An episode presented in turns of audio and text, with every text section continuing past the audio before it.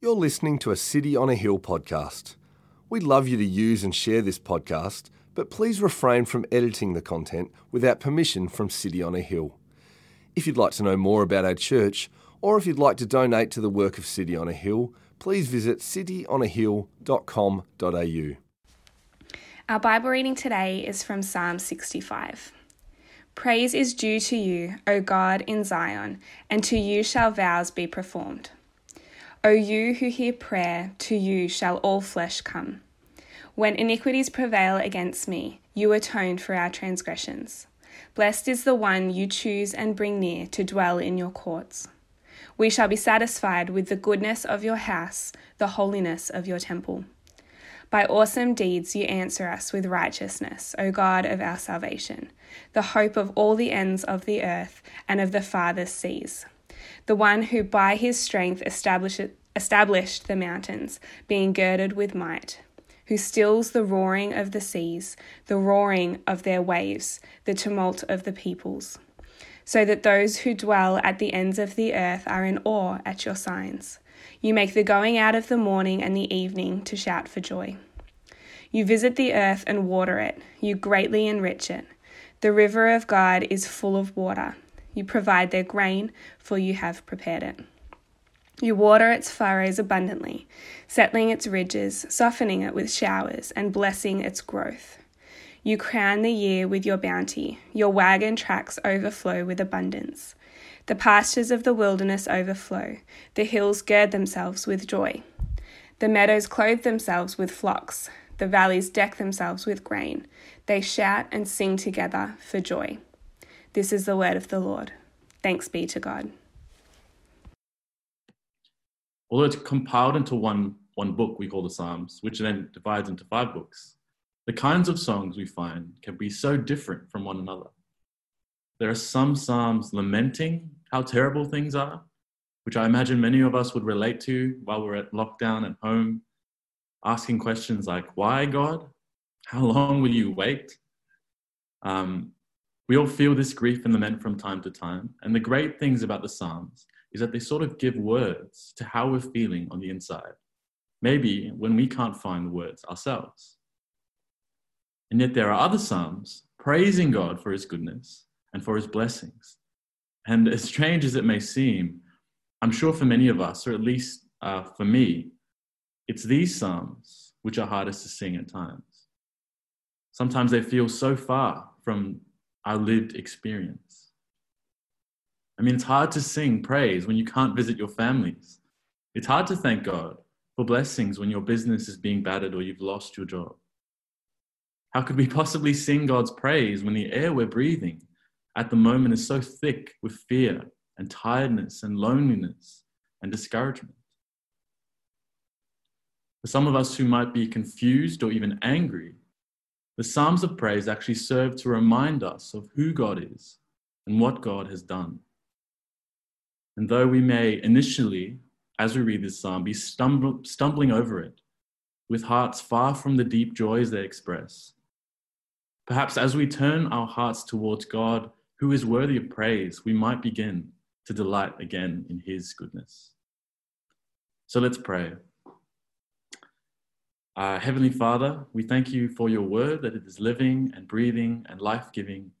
And we pray that as we worship you in the reading of this psalm, that it would truly turn our hearts to praise. Lord, we pray that your spirit will be with us, building us up and encouraging us to the glory of your kingdom. We pray this in Jesus' name. Amen. So, friends, our Psalms this morning, uh, Psalm 65, is a psalm of praise most likely sung at the beginning of spring as the people of Israel prepared for harvest. And it begins with this statement in verse 1 Praise is due to you, O God, in Zion. Now, this verse is actually quite difficult to translate because of the Hebrew word that we read there as due. Some Bibles read that as praise awaits you or praise belongs to you, because the Hebrew word actually means silence. So some other Bibles might read, Silence is praised to you, or you are praised with silence. That's not to say that God doesn't like music, because this is a psalm and it's designed to be sung. Um, but the idea of being before God in silence is a powerful one. Old Testament scholars suggest that silence before God is a symbol of content, of surrender, of awe. The beginning of this psalm paints for us a picture of the Israelites in the temple in Jerusalem, so blown away by God's goodness that there are no words to say. Charles Spurgeon writes on this psalm saying, When the soul is most filled with adoring awe, she is least content with her own expressions and feels most deeply how inadequate are all mortal songs to proclaim the divine goodness. And for the Israelites who would have sung this before their harvest, this psalm was composed to set their hearts and our hearts on the God of Israel, who is the creator and sustainer of all things. So the Israelites praise God, singing in verse 6 The one who by his strength established the mountains, being girded with might, who stills the roaring of the seas, the roaring of their waves, the tumult of the peoples, so that those who dwell at the ends of the earth are in awe at your signs. For the ancient world, and certainly for Israel at this time, nothing was more intimidating and terrifying than these two things mountains and seas. Both these things symbolize strength, power, mystery, even. No one could go up these wild mountains or deep into the sea, so who would know what's there? And it's no surprise then that these things became linked to the worship of gods who lived in mountains and seas.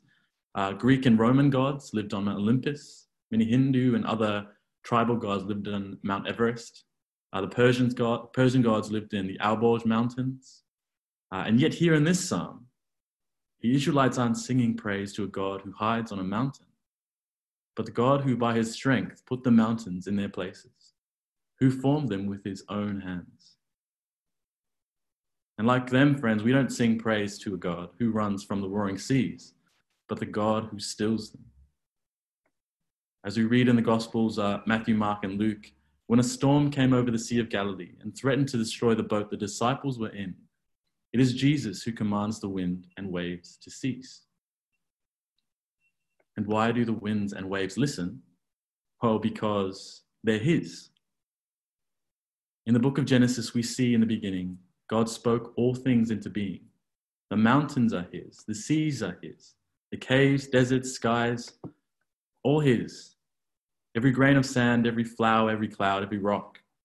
Colossians tells us, the book of Colossians tells us, for by Him, that is Jesus, all things were created in heaven and on earth, visible and invisible, whether thrones or dominions or rulers or authorities. All things were created through Him and for him. There is nothing in the entire universe that God can't put his finger on and say, That's mine. This time last year, I was getting ready to go to Europe, which seems a world away these days. I mean, I can't even go to Geelong. Not that I'd want to do that. But, anyways, I remember being on a plane passing over some part of eastern Turkey or Bulgaria or someplace like that. Um, and looking out the window, and all I could see were huge mountains, all a sort of sandy color. And the sun was setting, and the most incredible colors you've ever seen. And as the sun was setting, I could see underneath the plains a, a tiny little village in the middle of nowhere, turning their lights flickering on as it got darker. And at first, I thought, um, why on earth are these people living here? And then a sense of awe washed over me. Everything I could see the entire mountain range, the lake, the sunset, the clouds, even those families who lived in that tiny village, all belonged to the God of Israel. Jesus is king even of this place. And yet, in this psalm, we're not only shown God's ultimate sovereignty and strength over what he has created, but also his great joy in nurturing it. So the psalm continues in verse 9 you make the going out of the morning and the evening to shout for joy. You visit the earth and water it. You greatly enrich it. The river, the river of God is full of water. You provide their grain, for so you have prepared it. You water its furrows abundantly, settling its ridges, softening it with showers, and blessing its growth. It's so easy for us to forget that God takes joy in creation. In the book of Genesis, we see God who, far from creating things out of necessity just because he has to, he works instead like an artist, making masterpiece after masterpiece, like a gardener tending delicately and carefully. It's so easy for us to see the earth around us as commodities, seeing things in terms of how they can best serve us. But it's important to remember, ultimately, as the psalm tells us, that not only do they belong to God, but they, they are cared for passionately by God. And what's more, they respond to him with shouts of joy. We read on um, in verse 11 You crown the year with your bounty, your wagon tracks overflow with abundance. The pastures of the wilderness overflow, the hills gird themselves with joy.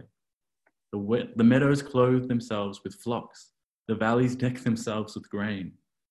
They shout and sing together for joy.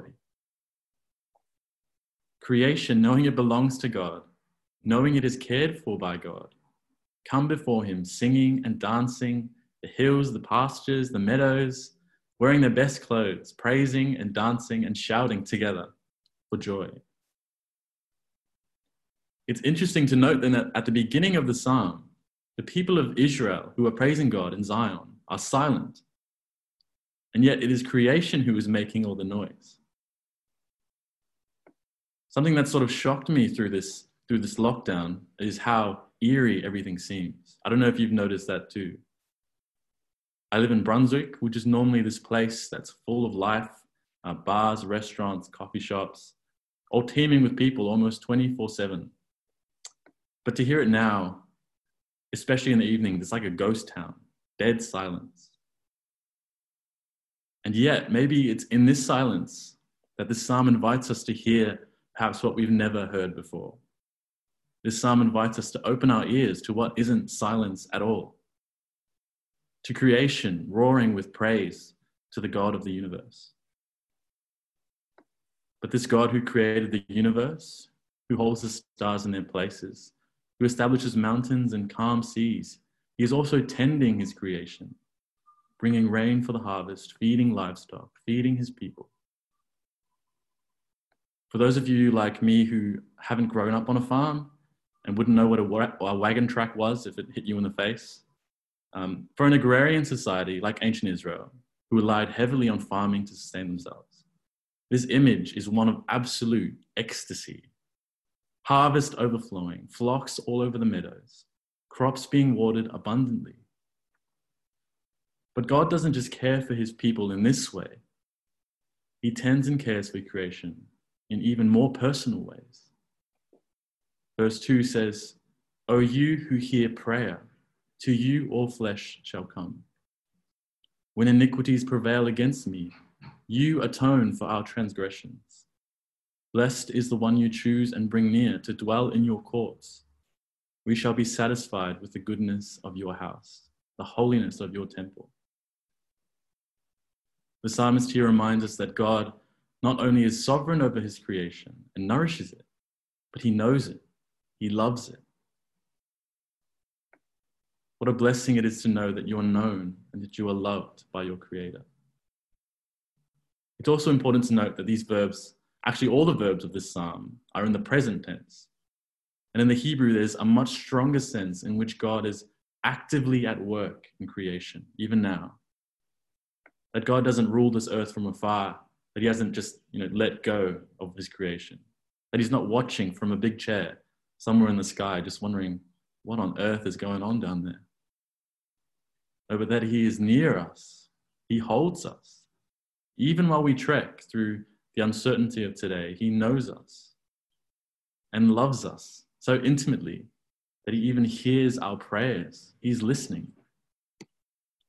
What's more, in verse 3, he says, the psalmist says, When iniquities prevail against me, you atone for our transgressions.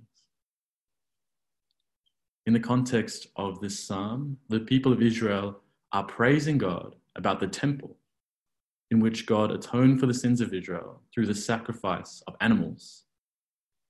And this, for Israel, was the greatest example of God's relationship with his creation. that through forgiving sins, God could literally dwell with them in the same city, in Jerusalem, in the temple. But friends, how greater should our praise be that through Jesus, God doesn't just live in the same city, but he dwells in our very hearts. The atonement that God has provided for us was not an animal, but his own son, Jesus, who wasn't sacrificed on an altar in the temple, but on a cross for us. 1 John tells us that in this, the love of God who was made, was made manifest among us, that God sent his only Son into the world so that we might live through him. In this is love, not that we have loved God, but that he loved us and sent his Son to be the propitiation of our sins. And so the psalm continues in verse 4 Blessed is the one you choose and bring near to dwell in your courts. We shall be satisfied with the goodness of your house, the holiness of your temple. God, the Creator, the King of the universe, who satisfies the earth with water and us with food and harvest, longs to satisfy us ultimately with Himself, with His presence. Being reminded through this psalm that God is the Creator of all things, let us come before Him in awe and wonder at the works of His hands. And whether we are silent or not, the creation around us cannot stay silent. They can't help but sing and dance for joy.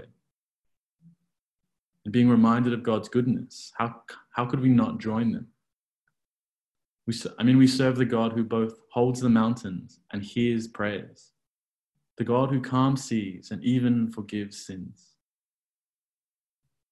And as eerie as the streets may seem at times, as feelings of hopelessness arise, as we move forward, not really knowing what's going to happen next, Let's find our hope in the power of God, who knows and delights in all that he has made.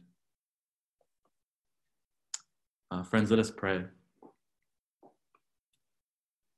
Heavenly Father, we thank you that you are the creator. We praise you for the world that you have created. We praise you that you nurture and care for us. And we praise you especially for Jesus, your Son, and for the forgiveness and life that we received at his sacrifice. Um, Lord, we pray that your Spirit will be with us in these days, encouraging and comforting us in the knowledge that we are loved and known by our Creator. Lord, we pray that you do these things to the glory of your kingdom. Uh, and in your name we pray. Amen. Thank you for listening to our podcast. If you'd like to know more about our church, or if you'd like to donate to the work of City on a Hill, please visit cityonahill.com.au.